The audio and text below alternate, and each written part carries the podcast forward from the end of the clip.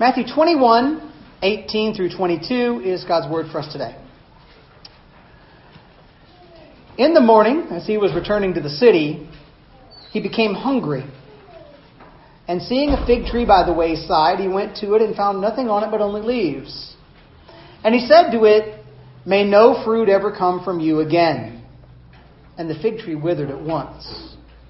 When the disciples saw it, they marveled, saying, How did the fig tree wither at once? And Jesus answered them, Truly I say to you, if you have faith and do not doubt, you will not only do what has been done to the fig tree, but even if you say to this mountain, Be taken up and thrown into the sea, it will happen. And whatever you ask in prayer, you will receive if you have faith. Let's pray together. Lord, there's a lot of weight in the text that you have put before us today and what's, what's next in our study. And I pray, Lord, that we will see it, grow from it, be challenged and encouraged by it. God, would you use your Holy Spirit working through your holy word to sanctify your people, to grow us, to draw us to salvation if there's any here who don't know you? But in all things, God, would you use this time to your glory? We ask it in Christ's holy name. Amen. Amen. You can be seated.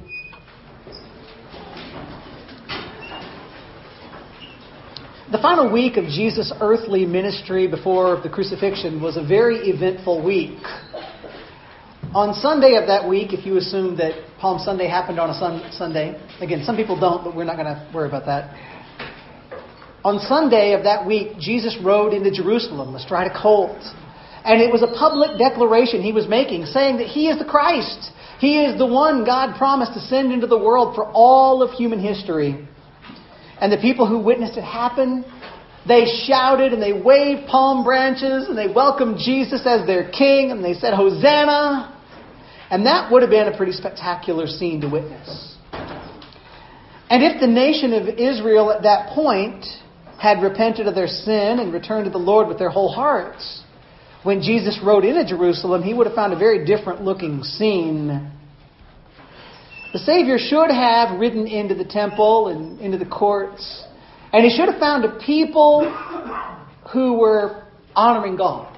He should have found a place of, of love and kindness and, and a place where the Gentiles were able to come and seek the grace of God he should have found people praying. He should have found people seeking the Lord. He should have found people turning away from sin and doing, doing good things, doing justice, doing things that obey the commands of God. But what Jesus saw, as we studied last week, is Jesus saw people being taken advantage of. He saw the temple courts in chaos. He found noise and he found godlessness. Jesus found price gouging in the marketing of sacrificial animals for sale, first century racketeering under the guidance of Annas, a former high priest. If you remember last week, he, he, found, he found them charging airport prices for animals to sacrifice. And then on Sunday, Jesus, after he saw that, he left Jerusalem. And when he returned on Monday for the second time in his ministry, he overturned the tables of the animal sellers and the money changers. He was angry. He was righteously angry, and no person in the temple courts could stand against him. Nobody fought him here. Surely, surely there were some who witnessed this scene and understood that something significant was happening. But as you and I saw last week, if you were here with us, many of the religious teachers, they totally missed the point. But what Jesus demonstrated when he turned over those tables in the temple, what he was saying, much like when he rode on that horse or the, the colt, the, the donkey into Jerusalem, what he, what he was saying is that Jesus, he's the one who's over the temple. Jesus is the God for whose worship the temple had been built. Jesus showed us God's not going to tolerate false, empty religion. Religion as a business. You know, when John the Baptist preached preparing the way for Jesus' arrival, the message was repent, for the kingdom of heaven is at hand. When Jesus began his public ministry, he preached, Repent, for the kingdom of heaven is at hand. But the people as a whole did not believe either one of them. They didn't repent. The nation had not turned away from sin. They had not begun seeking the Lord. They refused to obey the Lord. They, re- they refused to recognize Jesus. They refused to bow to Him. Well, in our text for today, we're going to see a depiction of the consequences of unrepentance. And we're going to see the unbelief of the nation. And Jesus is going to show us that a refusal to believe in Him and to come to Him for mercy, that leads to pretty heavy consequences. And we'll see that a choice to believe in and follow Jesus leads to something glorious. Now, if you want to be a note taker, and a lot of us are, prepare just two main points if you want to make space for that. Our first one that we'll do is fear the consequences of unbelief. Fear the consequences of unbelief. Look with me again at 18 and 19. In the morning, as he was returning to the city, he became hungry. And seeing a fig tree by the wayside, he went to it and found nothing on it but only leaves. And he said to it, May no fruit ever come from you again. And the fig tree withered at once. Now, Matthew, in his recording of these events for us in the final week of Jesus' ministry, Matthew's not real concerned about giving you and me timestamps so that we know exactly how this all occurred. Because the story that Matthew recorded for us here in these two verses actually takes place over two days, which you can see if you read some of the other Gospels. It begins, interestingly enough, just before Jesus goes to the temple and turns over the tables. It concludes, however, the next day, probably Tuesday morning, when Jesus is returning to Jerusalem to do some teaching. Why does he do that? I think Matthew, when he writes it this way, he wants us to see a really tightly bound up together, impactful point and he wants it to come right after we see that the Jewish leadership is rejecting Jesus, that rejection we saw last week. Now, this story is not complicated. Jesus is walking into Jerusalem on Monday. He sees a fig tree, and it's got leaves on it. That's a good sign. It wasn't really the time of year for fig trees to have fruit on them in Jerusalem and the area around it. But if that tree has leaves, by all measures, it ought to have a little bit of fruit on it. So Jesus is hungry and he walks over to the tree to see if it has any fruit. Again, this is not rocket science to figure out what just happened. But there is something fascinating here. Jesus is God. You guys know that, right? He's God the Son. Jesus, as the Son of God, has indeed chosen to take upon himself humanity. He takes on flesh. He becomes a real human being. And friends, what we see right here actually reminds us of the humanity of Jesus and that it's real. Why? Jesus was hungry. See, you guys are too Christian because that should have knocked you out of your chairs. For Jesus to allow himself to hunger shows us that he, God, has allowed himself to identify with humanity and human needs and wants in such a way that it ought to blow your mind. Jesus should never have had to feel any sort of discomfort. He's the perfect God over the universe. He's the creator of the world. But he chose to feel pain. He chose to feel fatigue heat, cold, hunger. And all as part of living out not just the semblance of, but the reality of a genuine humanity. Joe read for us this morning Philippians 2. Starting at verse 5, it says, Have this mind in yourselves, which is yours in Christ Jesus. But then listen what it says about Christ Jesus. Who, though he was in the form of God, which means though he was really God, he is really God. He did not count equality with God a thing to be grasped or clung to.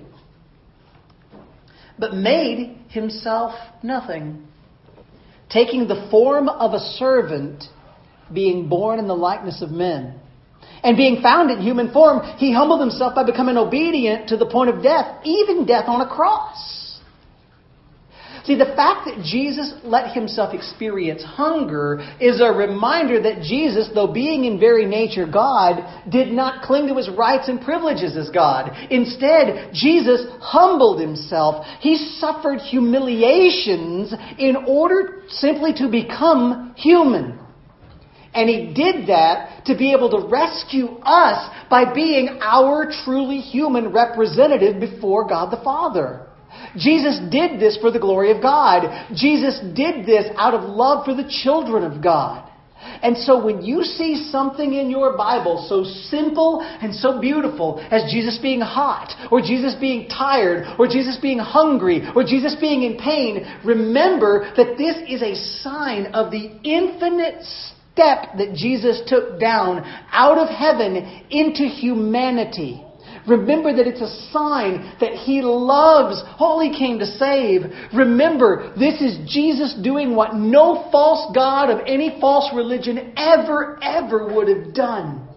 Remember, this is Jesus sacrificing just in his stepping out of heaven. I'm not talking about the suffering, but just in choosing to become human from being uh, seated in glory. This is Jesus sacrificing more than you have ever sacrificed in your life.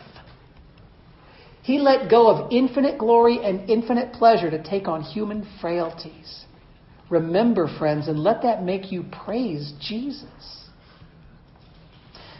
Now, it's hard to understand for us how did the limitations of Jesus by taking on humanity impact his knowledge? Because there are times we see very clearly that Jesus accesses information that's available only to God. Sometimes Jesus looks right through somebody and he knows their story inside and out. But there are other times Jesus doesn't seem to access that data. Here, don't you think Jesus could have known from a distance whether that tree had fruit? Of course he could have. But he didn't choose to access that knowledge. Instead, Jesus walked over to the tree because he was making a point. Jesus goes over to the tree. There's no fruit. There's no figs. And Jesus pronounces a curse on the tree. May no fruit ever come from you again. Now, at that point, time passes that Matthew doesn't record for us in this little section. It's when Jesus is on the way into town on Tuesday, the next morning, that the disciples look over and they say, Oh my goodness, that tree that he cursed is withered. Jesus spoke a judgment on the tree, and it withered in a day. That, friends, is a supernatural judgment. Now, here's the question we got to ask What in the world is this about? This is not, in case you're confused, about Jesus being mad at a tree. That wouldn't make any sense. Instead, this is symbolic First of all, of the nation of Israel. And the nation of Israel's rejection of Jesus as the Christ. When God set apart Israel as a nation, he included in his law promises of blessing so long as they followed him in his ways, and God included promises of judgments on Israel if they chose not to follow him. And Israel failed to follow the Lord, and they constantly rebelled against his commands. And so, as God promised in the Old Testament, He allowed Israel to go into exile. Last week we looked at Daniel 9 for a moment, and, and we remembered that when, Dan, when Daniel and the southern part of the nation of Israel was exiled in Babylon, God said to them, You guys have a particular time limit to put away all your rebellion against me. You've got a limited amount of time. He actually gives them just under five centuries to get ready for the arrival of God's promised king. Shape up. Put away your idolatry. Turn back. But the nation did not repent. They did not receive their king. They were not repentant toward the Lord. And this would, as God said, lead to judgment from God. Israel should have repented. They didn't. They should have borne fruit as a nation. They didn't. But they were like that fig tree. They looked fruitful on the outside. They had the temple, right? We got the temple. That's fruitful. They got the priests in all their fine clothes. They got the scribes. They've got the Pharisees. They've got the experts in the law. We are smarty, smarty. But they were empty of genuine love for God. They had become corrupt in their religion.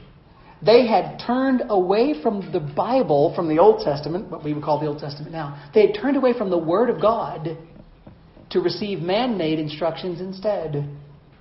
They had begun to ignore the commands of God so that their leaders could cling to power. And worst of all, when God came to them Himself, they refused to recognize Him and refused to receive Him. In the Old Testament, time and time again, you can think of uh, Hosea chapter 9, verses 10 and 16. You can think of Joel chapter 1, verse 7. Those places, God uses the imagery of a fig tree to stand for the people of Israel.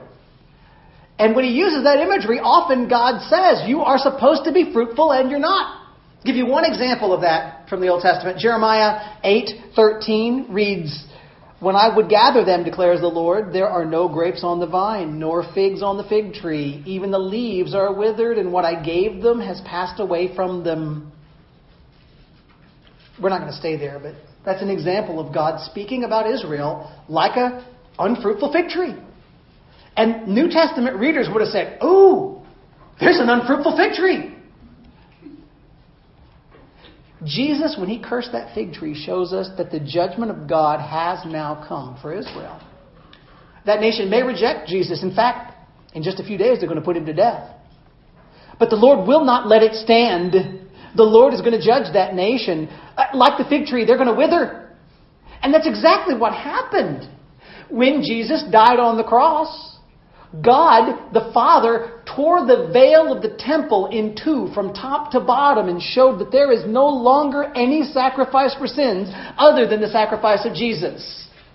And from that time forward, the nation really begins a decline in influence from which they never have recovered. Read Acts, read the history of the early church. From the time of, from really from the time of Jesus forward, there are some Jews, some people who were saved out of the nation. But they were no longer being saved out of the old law system. The only way to be saved is to come to Jesus in faith. But as time passed, more and more people were coming into the family of God who were Gentiles, who were not ethnically Jewish. Then in AD 70, God allowed the Roman army to come in and completely destroy that temple. And he showed that that religious system that he had set up in the Old Testament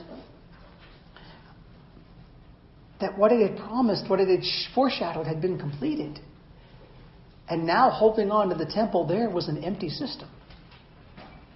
The nation had withered, they had not borne fruit. When Paul writes about the Jewish nation in Romans chapters 9, 10, and 11, he says his heart breaks over the fact that the people there had rejected their God by rejecting their Messiah. Paul said, I actually am kind of hoping to make the Jews jealous by preaching salvation to the Gentiles. And Paul does point out, because don't hear any of this as any sort of ethnic prejudice here. There's no anti Semitism here. Paul says there's going to come a day when many who are ethnically of Israel are going to come to faith in Jesus. But it's close to the time of Jesus' return. The tree has withered, but it's not dead. And no, this is not a dispensational statement of some sort of extra Israel plan. That's not where this is coming from. The point is, these people didn't do what God called them to do, and the nation was judged. Now, okay. What, what in the world does all this have to do with you and me? Doesn't this feel like Sunday school class where I asked that before? What does this have to do with us? Most of us aren't ethnically Jewish. Most of us are Gentiles here in the gospel. We live here 2,000 years after the time that Jesus cursed that fig tree. But I think there's a lesson for us. And I think there's a lesson that's even bigger than the fact that God focused on the Gentiles after Israel didn't repent. And here's what it is for you today, modern folks. Realize that refusing to believe in and follow Jesus led to judgment. Jesus shows us that in that tree, yeah, there's judgment for not doing what you're supposed to do. In the history of Israel, there's judgment for not doing what you're supposed to do. And the warning is clear. If you fail to come to Jesus, if you fail to believe in Jesus, if you fail to let go of your life, and if you refuse to follow Jesus, you too face the judgment of God. And so the point here is take this really seriously and fear the consequences of unrepentance. If you don't know Jesus as your Savior, if you haven't let go of your life and sought God's mercy and grace in Christ, the point is that you ought to tremble at the possibility of facing God after turning your back on His only Son. To hear about Jesus and yet refuse His grace is the ultimate of rebellion against the Lord.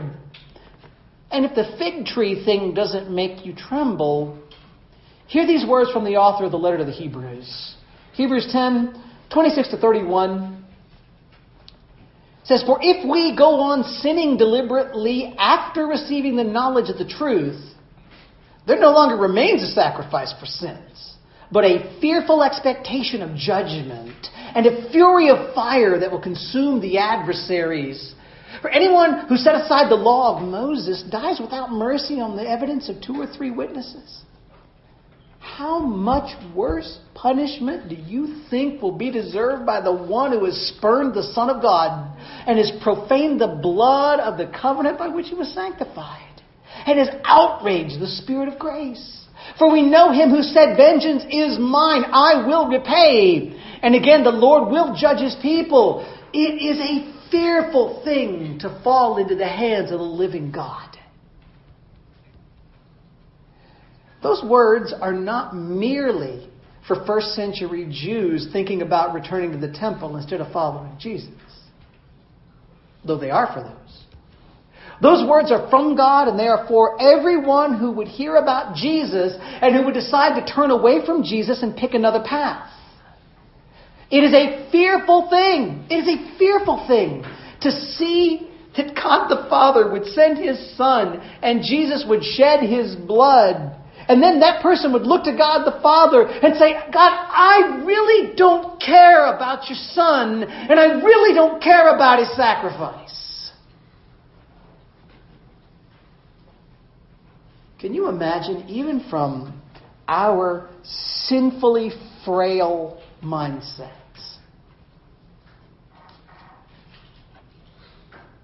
would you, in the position of the Lord, Look at someone who says, I don't care anything about the blood of Jesus. I don't care anything about his sacrifice and his suffering. But you should let me into heaven anyway. Do you think, really, that that would be right in any form? Fear the consequences of unrepentance. God will not have mercy on the one who never repents and who never comes to Jesus for mercy. So if you're a believer here this morning, this needs to cause you to cling tightly to your faith. Jesus doesn't lose anyone the Father has given him. Aren't you glad about that? And we know, though, that even though Jesus will lose none of those the Father gives him, the Bible commands us to fight tenaciously for our faith. We are to fight for our own souls.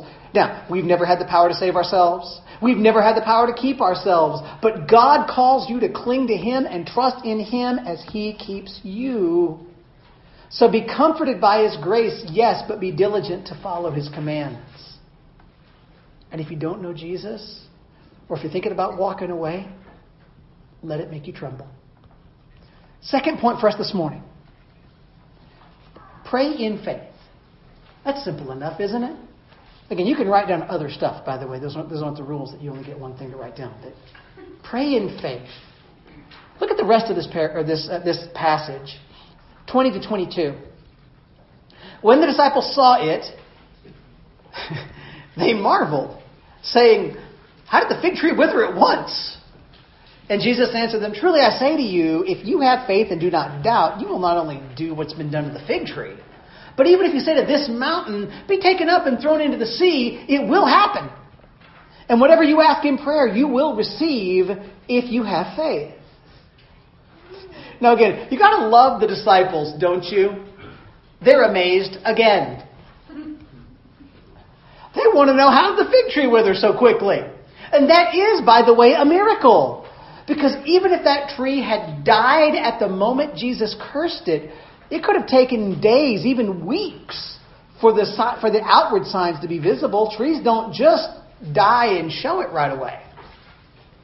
Jesus, though, he chose to use this as, a, as an opportunity to teach. And he's going to teach on faith like he's been doing all along. Jesus tells the disciples, if you guys have genuine faith, the miracle of the fig tree, man, that's going to be small.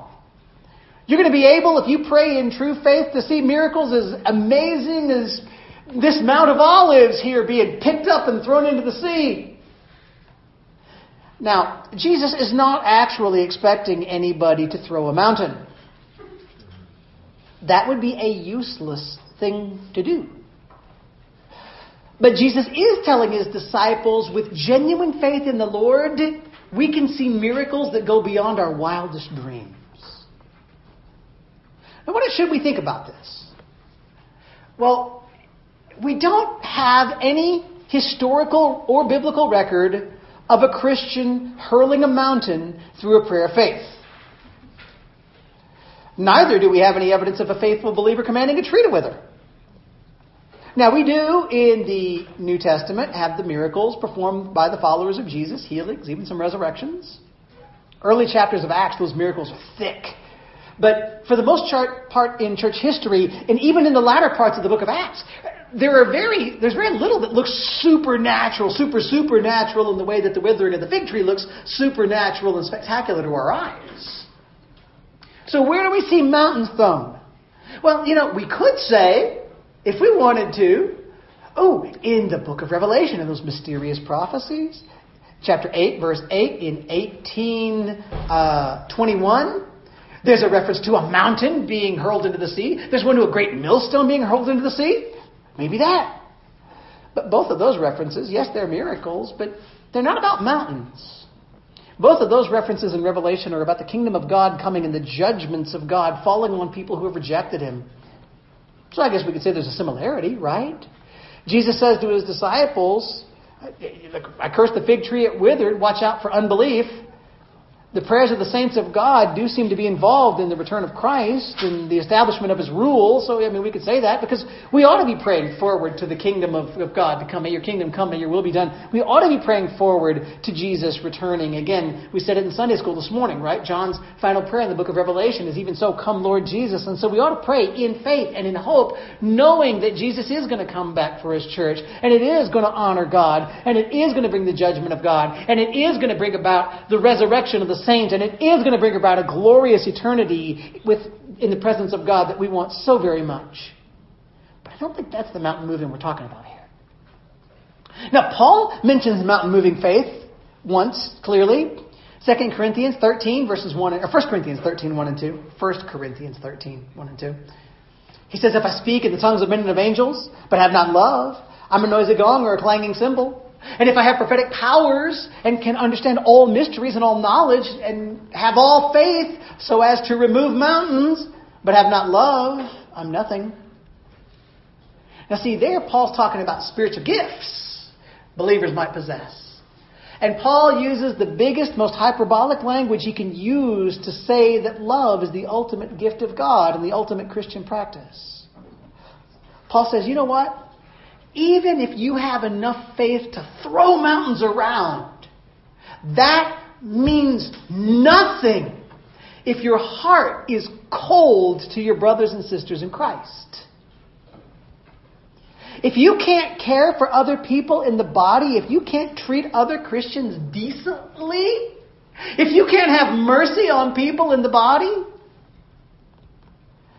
if you can't be kind and gracious to others in the body, then your gifts are nothing. By the way, how many, how many times do you think to yourself, I wish Christians would practice this one on the internet?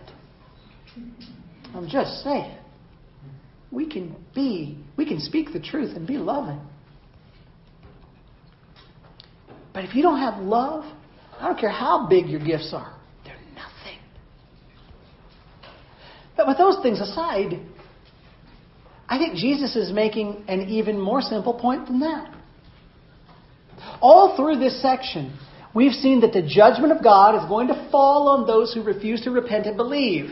What then should be the result for those who do repent and believe by the grace of God? The faith that brings eternal life is a gift of God, Ephesians 2 8. Genuine faith, though, it moves mountains. It's strong enough to transplant someone from the kingdom of the devil to the kingdom of God, as we see in Colossians 1. And once you are a believer, genuine faith in the Lord Jesus is enough for you to see mountains that it would seem impossible to overcome move. For a Christian who has a hurt that he or she just can't overcome, the power of God is great enough to move that mountain. For a Christian who feels like he or she just can't get out, out from under a sin, I just can't get away from it, God's power is able to move that mountain. For the Christian who, who believes that, that a friend or a family member is just beyond salvation, they're too far gone, God is able to move that mountain too. We need to be praying and seeking the Lord in faith. And then the Lord Jesus closes the passage with a reminder for his followers that whatever you ask in faith, you will receive. Whatever you ask in prayer, if you have faith, you're going to get it. Boy, is that not the most dangerous text that we've read this morning? Is Jesus here telling us if you can just muster up enough faith, anything you want will come to you in prayer? Is he saying, if you know somebody who's sick, if you have enough faith, they're going to get well no matter what? No way. That is not what this text is supposed to communicate. How do we know? It's not just from the surrounding text, but from all of Scripture, we know this is not what the Savior is telling us. The witness of the Bible is not that as long as your faith is big enough, you can make God do anything you want. Yes, faith is necessary to please God, Hebrews 11:6. But if you pray, even if you have faith, it doesn't mean that you get to have your prayer answered in exactly the way that you wish. Because you know what? The sovereign will of God is more sovereign than your will and more sovereign than your faith. The, the power of Jesus to heal was never limited by the amount of a person's faith in him. How many times did Jesus drive demons out of people in the Bible? You know that when he did that, he never stopped to ask a question of them about their trust in him? Listen, you raving, possessed lunatic, are you willing to believe? That's not what he did. He just cast the demon out. He wasn't limited by a lack of faith. There's no reference made to faith when Jesus healed Peter's mother in law. There's no question even raised whether Peter wanted that to happen. He just did it. In John 5, Jesus heals a man near the pool of Bethesda. There's no mention of that man ever believing in Jesus. In fact, right after he was healed, he went and tattled on Jesus to the religious authorities. He was not a saved man. In Luke 17, Jesus heals 10 lepers. Nine of them don't even turn around to say thank you. There was only one out of ten who came back and showed any evidence of faith by saying thank you, Lord Jesus. Now, at the same time, in the Bible, there are many people who had great, genuine faith and they could not heal. In Paul's life and ministry, Paul said, I pleaded with the Lord three times to take away from me a thorn in the flesh, a messenger from Satan, and God told me no. That's in 2 Corinthians 12, 7 through 9. By the way, Paul doesn't say, God said, come on, Paul, just a little more faith and you'll get it. He just told him, no, my grace is sufficient for you. In the second letter to Timothy, Paul said, I left Trophimus sick at Miletus. 2 Timothy 4.20. Do, do you not think Paul had, had enough faith to bring about healings? How many healings do we see Paul doing? And yet Paul couldn't fix Trophimus. Was he mad at Trophimus? I left him sick because he had ticked me off. No. But the faith of Paul in that circumstance did not bring about a healing in, in that case. It didn't bring about a healing in every case. So do not, friends, make the mistake of thinking that your faith is the final determining decision maker of whether your prayer works. God is sovereign, not us. So this passage is not Jesus saying, if you only have faith, you can boss God around. If you only have faith, you can make God do anything you want Him to do. No, the passage is Jesus telling us that if we have faith in Him, as, as we trust in Him, as we know Him, as we are sanctified by Him, as we obey Him, we are going to learn to pray in accord with the will of God. And when we pray in accord with the will of God, the prayers that we pray in accord with the will of God are going to be answered by God to the glory of God. 1 John 5 14. Jesus says, or John says, this is the confidence that we have toward Him, that if we ask anything according to His will, He hears us. According to His will, He hears us. But be careful. Be careful. Because how many of us have prayed for something that didn't come to pass? You have, haven't you? Am I the only one? Don't assume that you would have gotten everything you wanted if you had been able to muster enough faith. That is a dangerous teaching that leads to enormous amounts of false guilt and disappointment among Christians. Instead, think about what the old Puritan Matthew Henry once wrote. If I have not everything I desire, I may conclude it is either not fit for me, or not good for me, or I shall have it in due time. If I have not everything I desire, I may conclude it is either not fit for me, not good for me, or I shall have it in due time. Jesus didn't say this prayer to confuse us, friends. He said it to comfort us. Genuine faith in Jesus as the Lord leads to the moving of mountains. That's true. Genuinely knowing the Lord leads to you praying in faith. Genuinely praying in faith that God be magnified first and foremost and that we be made into His likeness, that will result in you being transformed, sanctified by God. And if, even if, even if you think to yourself, my sanctification's impossible, you don't know how messed up I am. I can't be good. I never have been good. Jesus says, you know the Lord and you pray in faith and the Lord in His Spirit will start changing you. Dear, dear friends, we got to learn from the judgment that we see on the fig tree and the comfort that the, that the Savior gives His disciples. Yeah, if you refuse to believe in Jesus, that leads to destruction. But believing and following the Lord Jesus leads to life, miraculous, mountain moving life. If you're here this morning and you're not yet a believer, if you're here in this somewhere else and you're not yet a believer, this is a really simple call. Believe in Jesus. Turn away from sin. Commit to follow Him. The Lord will give you life. The Lord warns you, though, that if you continue to stand against Him, that is dangerous. It is eternally, forever dangerous to turn your back on Jesus. And if you are a believer, trust in the Lord and pray in faith. You might say, I don't see mountains moving. Stop and think for a second, will you? What's the Lord doing in your life? Is the Lord not showing you from day to day how much you need Him? That's no longer a rhetorical question. Is the Lord showing you how much you need Him? Is the Lord not showing you your sin and your need of grace and sanctification? Is the Lord not reminding you in His Word how great are His glories and how wonderful it's going to be when He returns? That's God moving. Believers, there are things you can do to be helpful here. By the power of God, by the grace of God. I mean, you didn't save yourself, you don't keep yourself, but there are things that God lets you do to participate now. Do stuff that'll strengthen your faith. Like what, you say? Pray. Talk to God. Bow and show Him He's King and you're not. Study the Word of God. Spend time around other believers talking about the Word of God.